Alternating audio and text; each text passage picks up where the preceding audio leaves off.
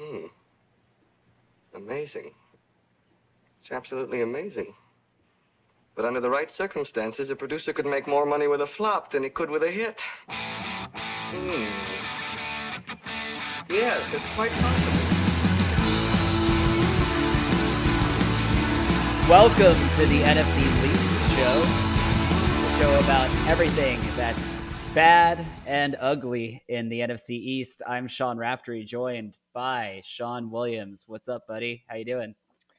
I'm about a four out of ten, I think. Doing okay. a four out of ten. yeah, you know, mediocre. Is it, is it the election that's coming up? Is that it? Oh, it's that and everything that we have to talk about today. Many factors. That's fair. That's fair. So yeah, I mean, let's just jump right into it. Um, we are, for those of you joining us new, as you all will be. Uh, I am an Eagles fan. Sean is a Giants fan. Williams is a Giants fan. So this week was pretty big for us. The Eagles played the Giants on Thursday night. We got a lot. There's a lot that went on in that game. Um, I think first we got to open up with the DJ run, right? The Daniel Jones, Danny Dimes's 80 yeah. yarder. Yeah. That... Let's start with that. The moment it was happening, like the moment he, like his legs started going sideways, like a cartoon character, I knew it was gonna be like a meme everywhere. Like it was before was... I even processed like the run itself.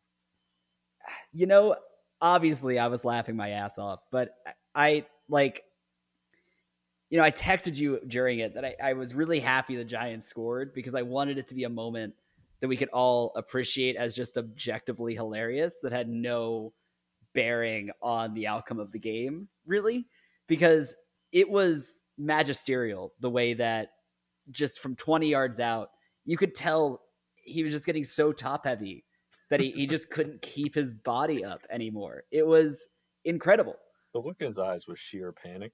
Uh, it was like he was being chased by a bear, and uh, you could tell, like you could tell he was emotionally processing it in right, real time, yeah, like, right? Like, like, when you rewatch it, you like you can I tell. we've all been there too, like in some way, like the moment before you fall off the raft or like go down the stairs or something like that. Like there's that half second of like, oh, I'm about to eat it right now.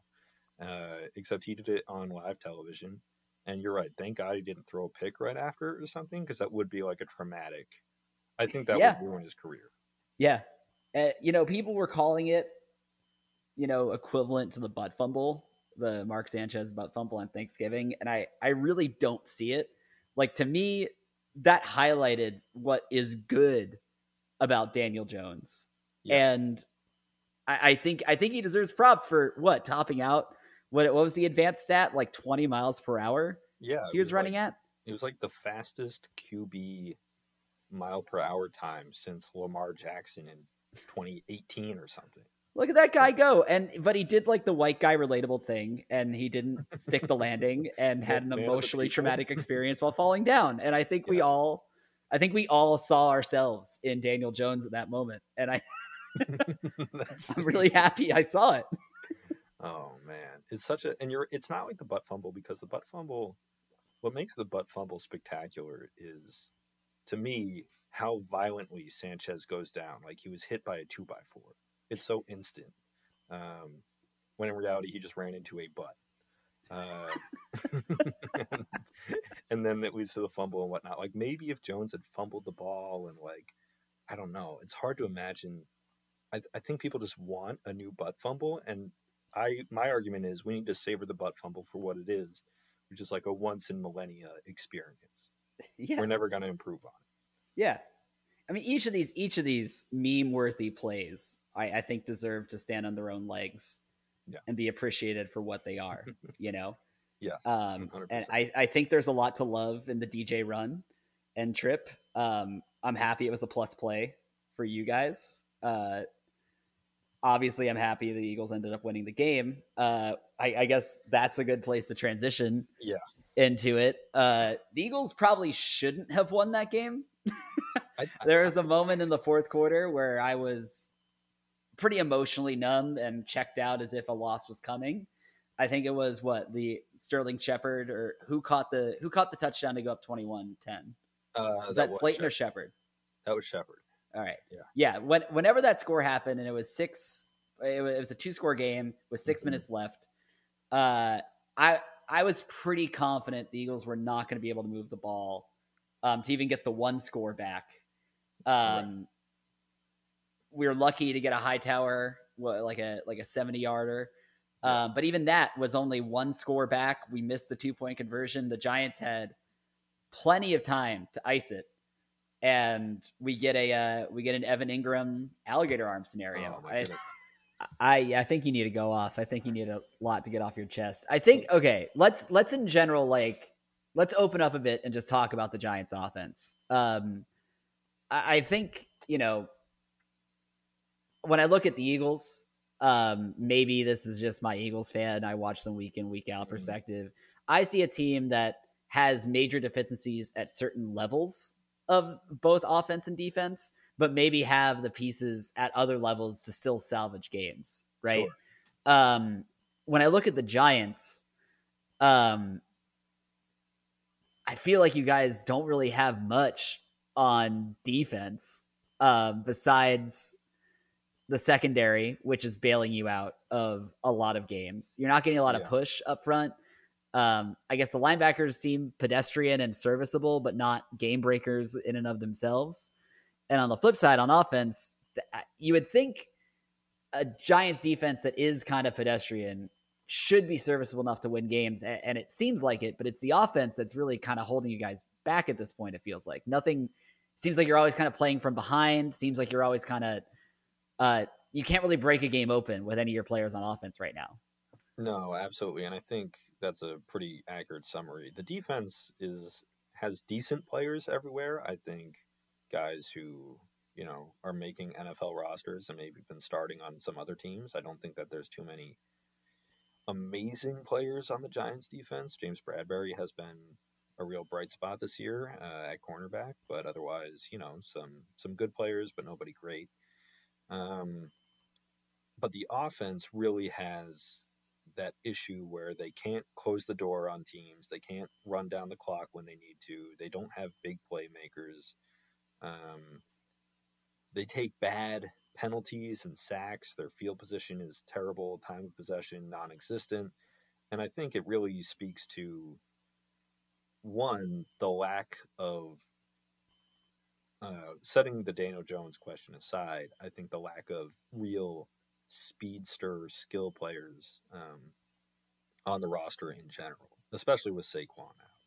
So, for a quick rundown, you have you know a guy like Golden Tate, who is well past his prime at this point, kind of just a niche possession receiver. I know he got a touchdown on Thursday, but um, That had more to do with a, a Yeah. bad Schwartz call on the Yeah. coverage than it did Tate's ability to really exactly. separate. it was yeah, it was a really contested catch, and I think it was Robey-Coleman maybe on him, and Tate yeah, just came it, down. it was it was it was hung over Cre'Von LeBlanc a bit in the Oh, slot. block. Yeah, yeah, Oh. yeah. Which i i I, he had good coverage, but uh, Danny Dimes put it in a good place. Tate has the physicality still to win Yeah. that ball. It's just where was the safety? That was my question. Uh, like that that route should be bracketed, I think. But anyway, I I digress. yeah, I think Shepard you put in the same category, kind of a good hands, move the sticks type of guy on third down. You know, good good receiver to have when he's healthy, which is rare at this point. But and then you get to you know my favorite Evan Engram, uh, who is basically a good theoretical football player and a bad practical one. Um, I think he's the kind of guy who lights up scouts' eyes because they think like, oh, this is a mismatch. Um, that's that's the word you heard a lot with Evan Engram when the Giants drafted him back when Jerry Reese was still the GM. Was he's going to be a, a nightmare mismatch guy, you know, uh, because he runs a four four and whatnot. I don't think He's he a runs he's that a fast in shorts guy. pads. He's he's not a pads guy. He's a shorts guy. That's Yeah, what you exactly. think, right? That, that's that's really it. He can't block. He's not big or physical to the ball. Um, so he's not a big like red zone lob threat or anything like that. Uh, and he's not that fast. He's not a yards after the catch burner, and he drops a lot of passes. He had obviously what we've talked about. He alligator armed that ball that would have really sealed the game. game. for the Giants down the stretch, and also And- the interception earlier that game. Um, Jones kind of fastballed one in there, and Engram tried to one hand it. Not a good throw by Jones, admittedly, but also not a play where you want your first round theoretically star tight end to bounce the ball straight up in the air. Yeah, Um, that that's sort of what I was getting at in my intro, and I I want to give the Giants some respect because because I do think that they are moving the ball well in the past couple weeks. They've put together some drives. You can you can sense that mhm. Daniel Jones is getting a little more confident in that in that new offense now. Uh, but they're not. It's pretty clear to me, at least, that they planned a lot of their volume to run through Saquon this year, and that's sort of how the roster was constructed. the The wide receivers are serviceable but pedestrian. They're uh, they're replacement level guys, but good enough to be weapons in a offense that has the majority of its attention going someplace else. You Yeah, know, and- I don't Um, think it's a coincidence that both Tate and Shepard are very good blockers. I think Yeah. that was a big selling point in you know the physicality, the the imagined Giants offense. yeah, and, and I think I think that's a fair route to take, but obviously a little bit unlucky uh, to lose Saquon for the year, given that construction. But then you lose a guy like that, you're looking around your ro- your roster, who's going to step up? Feels like the coaches, the GM, the town, the papers, uh, the rate, the sports radio. Everyone wants it to be Evan Engram, but I'm tuning in to Thursday Night Football and I'm seeing him produce two negative plays that arguably cost the Giants this game. Yeah, and there is a little bit. I think you sent me this stat earlier. In J- Daniel Jones this year, throwing to Evan Engram has a passer rating of 35. That's Um, insane. which is he literally I think would do better if he threw the ball into the ground every single time. I'm pretty sure his passer rating would be higher.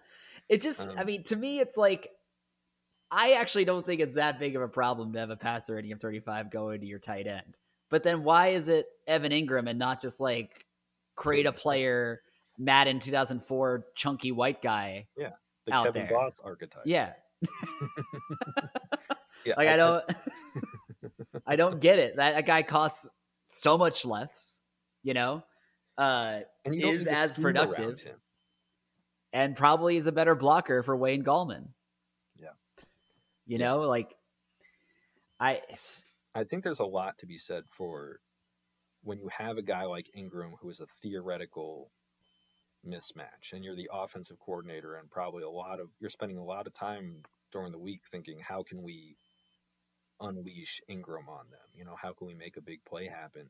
And I just think when you are focusing when you're forcing it that hard it doesn't create a natural offensive flow. I often felt this way actually when Odell played for the Giants too, and even Odell on the Browns. I think you will see a lot of Browns fans have a similar criticism that Mayfield's connection to Odell seems precarious because it feels so forced. Um, when you try to feed targets to a guy, I think it it can lead to an awkward play calling style and an awkward offense. The Giants try to get Engram involved on like some weird double handoff type situations, some like trickery in the backfield that really went nowhere. But I think it speaks to larger Giants problems about how they view talent and how they're trying to construct a roster. Um, Engram has another year left on his deal. We'll see if they move him for some sort of pick at the deadline. Uh, I'm not too confident, but I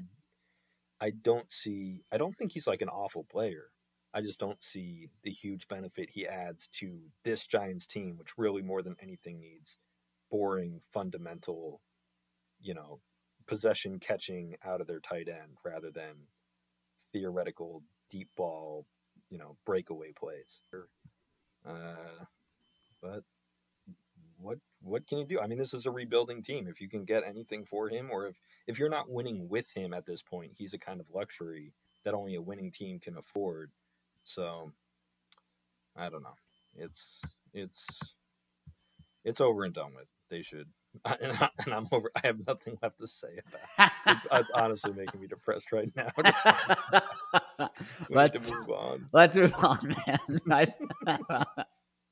uh, let's let's move on to Washington Dallas. Uh, I, I didn't I, I didn't watch this game, but I did watch the highlights, and that's that qualifies me to talk about this.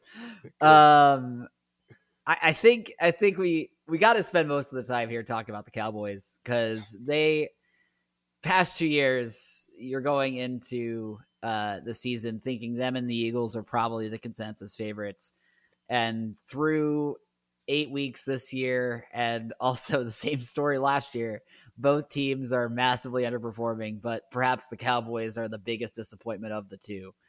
Um, uh, some of it's out of their control.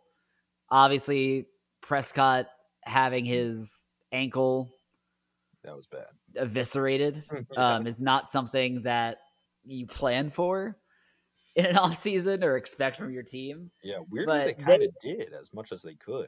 Yeah, they. I mean, we're seeing the the uh, the break glass in case of emergency plan now in a twenty-two to three loss to the Redskins or the the Washington football team. Yes, Apologize. know. No, Uh, I'm, I'm gonna um, right after. yeah, I'm not gonna get over it. Uh, Yeah. It's gonna take you like a year. Um, it honestly when I when I see it like written, Yeah. I'm fine. Um, but like in my head, thinking of these four lovable Munchkin teams in this division, it's still Redskins in my head. Anyway, Yeah, and I, think, um, I think part of that is because you just associate them with the kind of incompetence that we're seeing again this year. oh yeah, it's the Like- same team. They they've Yeah. changed the name, but they're still Yeah. the team that would Right. call themselves the Redskins until 2020. Like, let's get to the Cowboys. Uh, we're seeing what this team is even without Prescott, and it's an atrocious defense, historically bad defense. 40, 39 to the Falcons, 38 to the Seahawks, 49 to the Browns, 34 to the Giants, and 38 to the Cardinals this is over five weeks. Five straight weeks. Jeez, man. So when you look at that, you have to think. First of all, averaging that many points to the Giants alone is a very bad sign. Very. That very was their best performance through, Well, through yeah. five weeks. It should have been. Uh, but so they have new head coach, obviously, who has brought on his own coaching staff, minus um, Kellen Moore, who has remained the offensive coordinator. So you can blame uh, Nolan, who is the defensive coordinator. I guess you could put the blame at McCarthy's feet. But I also look at some of the guys that they've had on this roster for a couple years now um, who have big contracts and can't do anything with it. Uh, I am talking specifically about Demarcus Lawrence, who is kind of a primo defensive end um, on paper. A couple years ago, he absolutely raked up sacks. Uh, and this year, he's got two sacks. I think he gets paid just slightly less than Aaron Donald. Uh, and he's done almost nothing. He has three tackles for a loss. It's been, and that's the kind of thing I think when you are in a tenuous cap position like the Cowboys are, you just can't afford to have a guy who who needs to play at honestly like a Hall of Fame level or close to it as what he's being paid, and he's just not showing up. He's another one of Jerry's favorites, man. That that's that is a big institutional problem. Is Jerry likes his guys and he sticks up for them, and in a way, I find that admirable. But it's not clearly not great football sense, especially when you know uh, it's kind of the definition of paying for past performance, right? Mm-hmm. I think everybody could have looked at Demarcus Lawrence's 2017 and 2018 seasons and said, okay, you know, this seems kind of out of nowhere. He had one sack the year before. Like, what are we really working with here? But I think Jerry saw the next great Cowboys legend, you know, potentially. But Yeah, I, I- mean, for real, like I, I think he has these, these archetypes. The way he talks about it, right, is like Yeah. it's a Cowboys player, that's a Cowboys quarterback, you know. And I, I, I he, it's it's sunk cost fallacy to the max, man. Like I, I, I don't think it helps. So I don't know if you saw this, but I think yesterday or the day before, um, that is to say Monday or Tuesday of this week, Jerry was on his weekly radio show um, and kind of got after the hosts for asking, I guess, half tough questions. And to me, that's like problem number one is why is your owner on a weekly football show every week answering as if he's the guy in charge of the decisions. And in this case, I think it's because oftentimes he is. It, it's Trump calling into Fox News is basically Jerry's right. radio show. and that it's completely masturbatory. And yeah. It's more of a PR exercise than it is an exercise in journalism, you know? Right. Sure. um, but yeah, I, I think I think the Cowboys have had flashes of potential and success over the last, you know, 15 years really since the Quincy Carter years. Um, that's a throwback. That's all I'm. I'm Tra Thomas, Jon Runyan, Quincy Carter. I'm going to keep talking about football players from 2004. yeah, this stop. is this is a the the eras this podcast covers is 2000 to 2006, and then last year. Whatever yeah. year it is, you it is last year the two Super Bowls the Giants won. Yeah. Oh, and every time one of our teams went the Super Bowl. I remember 2017. You remember 2011 and 2007. Those three years are the only three years that happened between the time we were 13 and yeah. a year ago. I wish. You know, I, I think it's worth talking about for a brief moment. Uh, just my biggest thing with the Cowboys. It, this may sound weird, but, but I want them to be good. I want the Giants to be good. The only team I don't want to be good is the Redskins. the Redskins again. Washington. the only team I don't want to be good is Washington. Yes. no, I don't want the I don't want them to beat the Eagles, but I want a good division.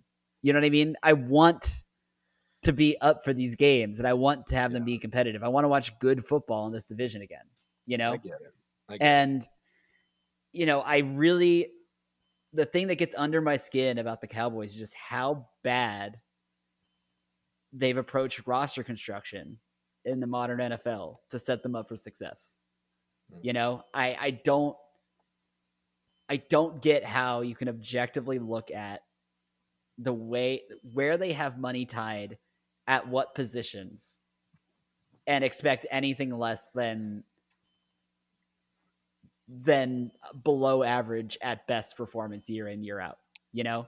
I feel like their ceiling is already lower than what it should be so that when they come up short it's not that much of a shock. They're just underperforming already an already low ceiling for what the skill players on that team should be able to be putting out you know what i mean?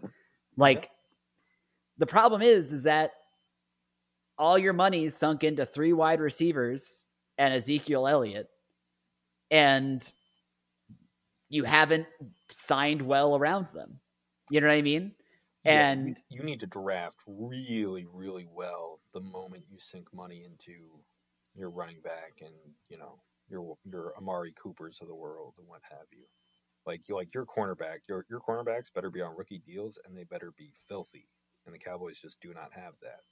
No, they're they're they're a flashy team that anyone who doesn't watch their offensive line and their secondary and their linebackers without Leighton Vander Esch play uh, will look at and say, "Oh, Amari Cooper," and they drafted CeeDee Lamb, and you know, uh, uh, what?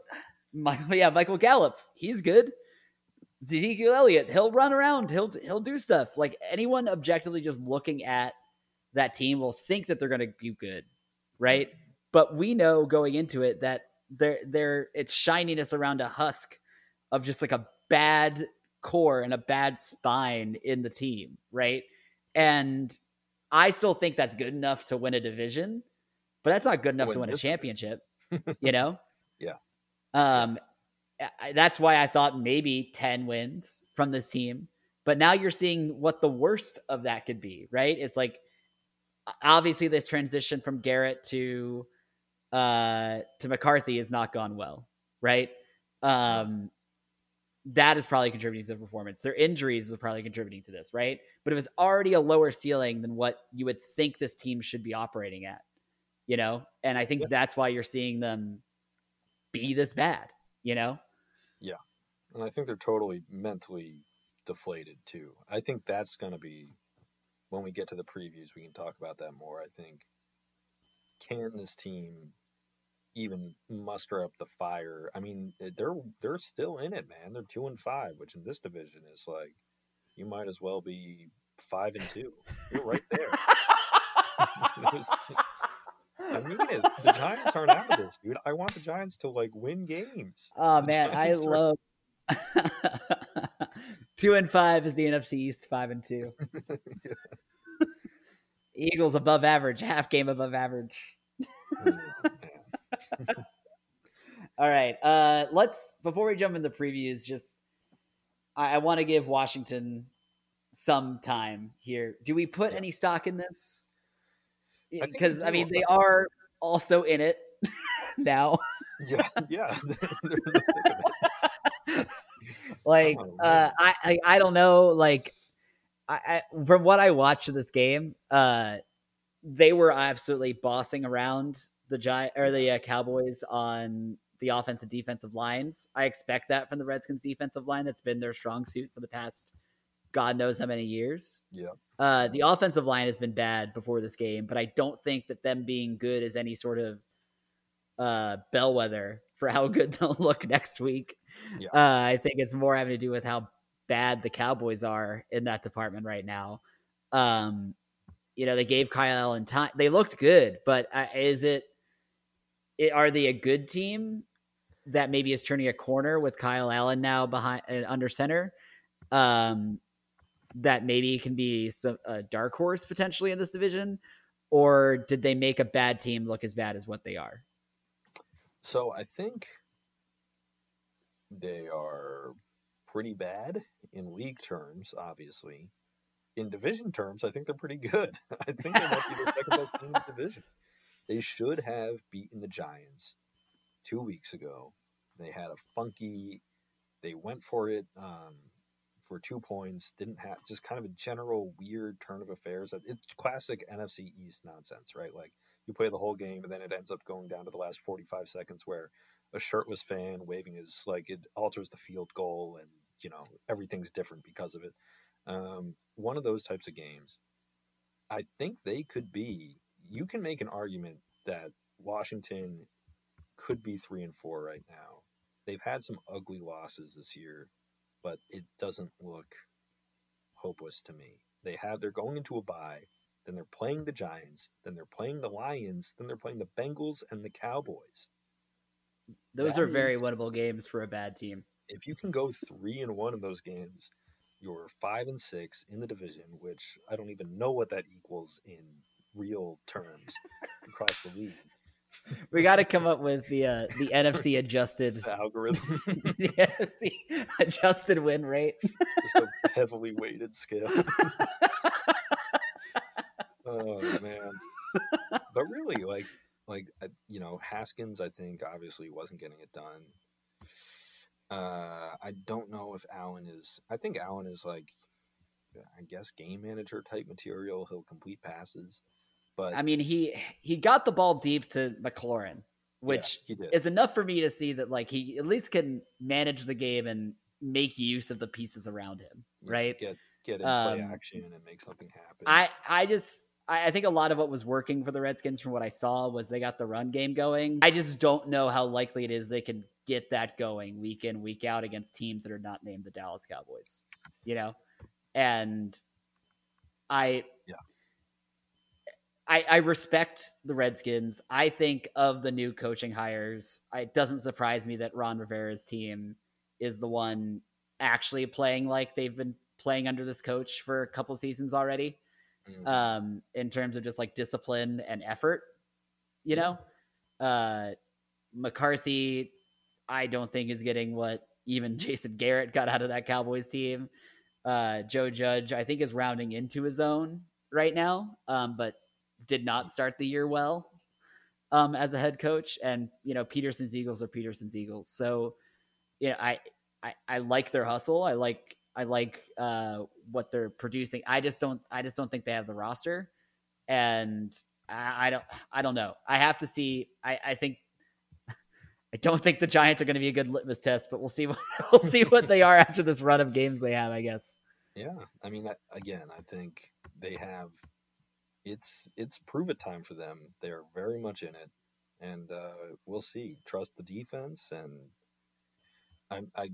It sounds like you want everybody else to be good except for Washington. I don't know what to me. I guess you're cheering against Washington. But, uh, let me let me let me rephrase that. I just think the Giants and the Cowboys are the most likely to be good.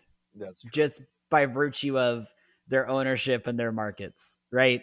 Yeah. I expect more from these teams. Washington, I think, has been in the doldrums of uh, Lansdale, Maryland, wherever the hell they play, uh, for for twenty like years now, and I I don't think I just they got to get people out to see them play before they even start wanting to play well. You know, maybe that's actually why they look really competitive now. It's just during lockdown, they have home field advantage. Yeah. this is the ghost town that we are conditioned to. it's, it's Landover, Maryland. I, That's right. Now I know you're a local. You know, this is Philly fan credibility because Lansdale. That's right. Man, you move to Texas, you just forget everything. I was trying to. I was. I was picturing Madden 2003 in my head in the stadium, like when it announces what stadium you're going to. Like, like what? Cam suite. Yeah, yeah, yeah, yeah. It's like we're coming to you today from Landover, Maryland. I was trying to see what word that was in my head. Oh, um.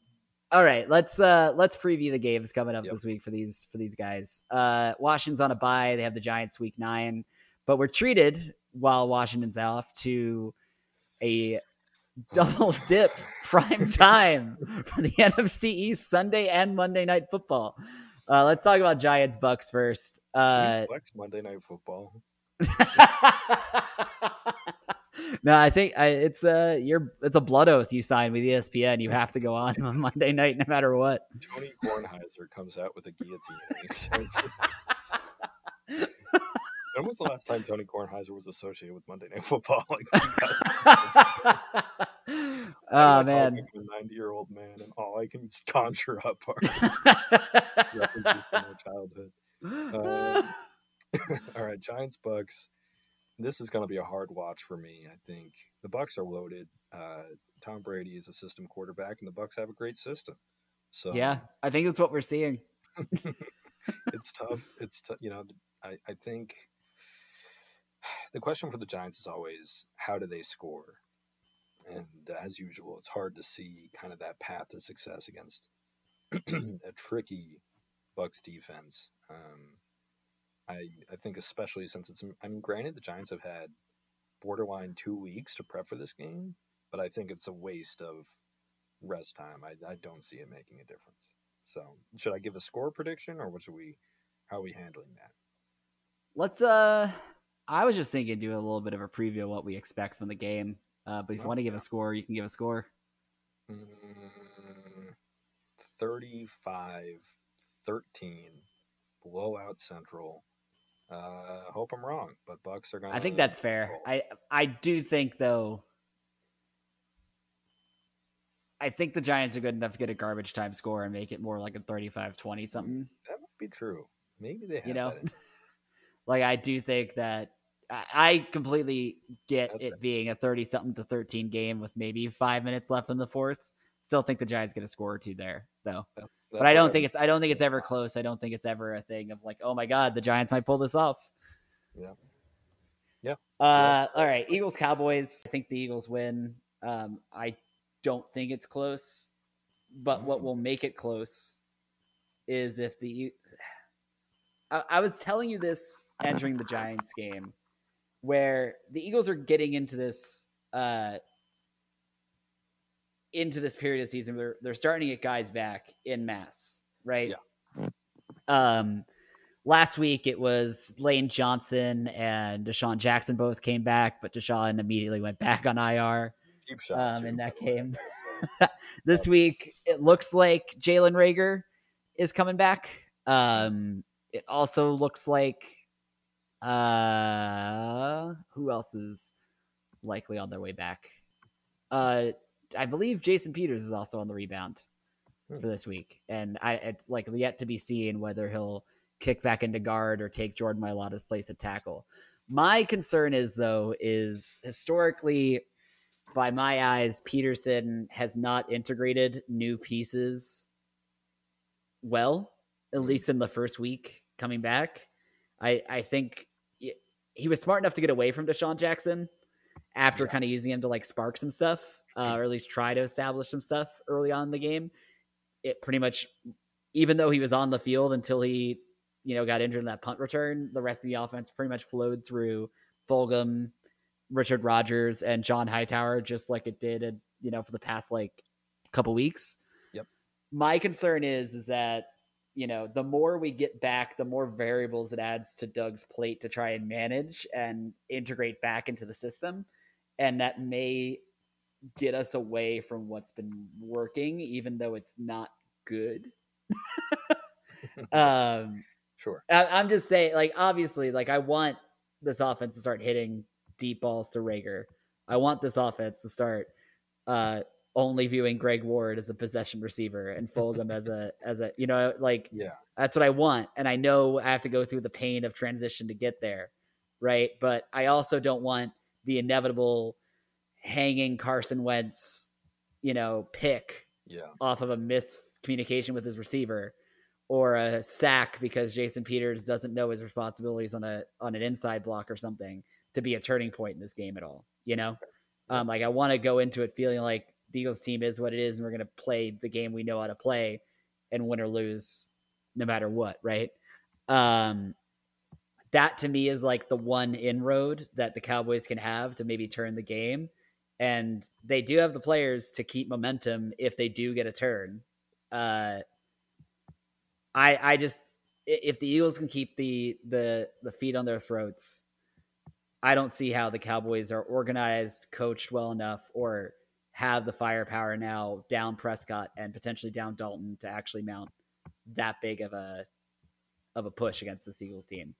Yeah. Uh, I guess I'll throw out a I'll say twenty seven to fourteen Okay. score. The, you know, I think it says a lot about your faith in the Eagles offense that they can only put up 27. But I, that does feel like a hedge. I but I mean, they did hold Washington to 23 or whatever. and the Washington offense honestly right is there. the Eagles offense Yeah. without It's the same. Without you know potentially without Miles Sanders, potentially without uh you know well definitely without any of their top receivers. Just getting Reagor back, you know Reagor is maybe a McLaurin comp, right? But like you know very like yeah optimistic. I think. no, I mean I don't think that's a ceiling at all. I'm just saying in terms of type of player, Yes. right? Yeah, yeah. Like. Yeah, Um, otherwise, we're, we haven't been breaking games the entire season, uh, and I don't see us doing it now. You know, yeah. but I do think we move the ball. and We do. I do think we score. All right. If I mean, if that holds, it'll be our first non second half win of the season, which I I think that's a blowout in NFC East terms. Yeah. every literally everything we said, and maybe we should put this disclaimer up front in future episodes. Everything we say is within the context of the NFC East universe and should not be taken or extended without uh, express written consent of John John. you know, I, I'm completely with you. A, a good team probably hangs 30 to 40 on this Cowboys defense, right? Right. I um, think I think uh, I think an Eagles 40 point game is a 27 point game. oh, man. All right, uh, let's close it out. I, I think we want to close to the segment every week called "Take Take Around the League." Let's say it. We're going to air one one league hot take, non NFC East related, that we'll leave you guys on. Uh, Sean, do you want to go first? Yeah, let's do it. Uh, okay, so I think the Pittsburgh Steelers are frauds. Uh, not for real. Beating, bullying bad teams for most of the time. They play the NFC East, for example, so there's some thematic tie in there. Um, ben Roethlisberger has been hard carried by stacked rosters for as long as I've been alive. Uh, but I don't think they're gonna. I think they're peaking. It's that classic team that gets hot too early. They look incredible. By the time the playoffs roll around, they're losing in the divisional game. I'm with you. I, I think that's a fair take. Um, I got to start the pod getting out something about myself, and that is that we're introducing Uh, a third Sean. there, there's one person that I think uh, gets way too much boy genius credit in the NFL, and that's Sean McVay. Um, let's just run through the facts about Sean McVay, and let's not subscribe to the narrative around him. Um, I will give credit where credit is due. DVOA wise, offensive efficiency wise, his offenses are very good. Um, what I will not give him credit for is making a Super Bowl where his offense could only score three points. Mhm. Um, compared to my boy, Doug Pederson, hanging 44 on the same team the year prior. Um, it is egregious that Sean McVay gets so much slack and so much hype in this league. And other offensive coaches around the league aren't given nearly as much credit for similarly innovative and more effective work, I feel. So to that end, I think the uh, I think the Rams are falling into a bit of a Belichick trap here with McVay and giving him a little bit too much personnel power and sway. Um, Can you explain the Belichick trap? Because it feels like Belichick is a good thing. So here's here's what I mean about the Belichick trap. Uh, Bill Belichick is a legendary head coach, and he has earned the right to operate as de facto GM and basically de facto offensive and defensive coordinator across his entire organization. Yeah. And he's proven that with that power, he can still win championships, right? Um, and it, it's been power he's accrued uh, since 2001. He was not given these keys in 2001.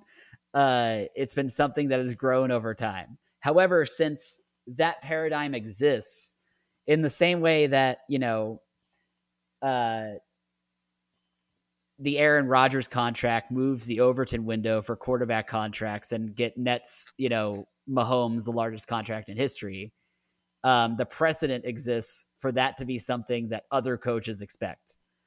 And we saw it happen in Philly with Chip Kelly. His offensive genius moniker earned him GM after two 10 and 6 seasons, to which he completely gutted the roster and left the Eagles a husk of their former selves with some still some pretty decent holdovers from the Reid era. And I, I think that the Rams are similarly primed for a situation like that. I think that the more sway you give an unproven head coach who hasn't even gotten a ring yet, uh, to have influence over sides of the ball and areas of the game he maybe doesn't have an expertise in, the worse off your team is. That checks out. That uh, what I like, what I think I like about this take segment is we're never gonna say anything nice about any team. No, So I mean, none of us are ever gonna have a positive take. no, it's this is this we this podcast is not for anyone. It is for us. It's an NFC East podcast. Yeah, to like air our grievances. And this is weekly therapy, man. And you know, somehow I feel worse. That's Well- that four out of ten. We're at like a three point seven now. well, we'll have to give it another try next week, man. this was a pleasure. Uh, it's great talking to you. Uh, and I can't wait to see what next week holds. awesome, man. All right, have a good one. Yep, take it easy.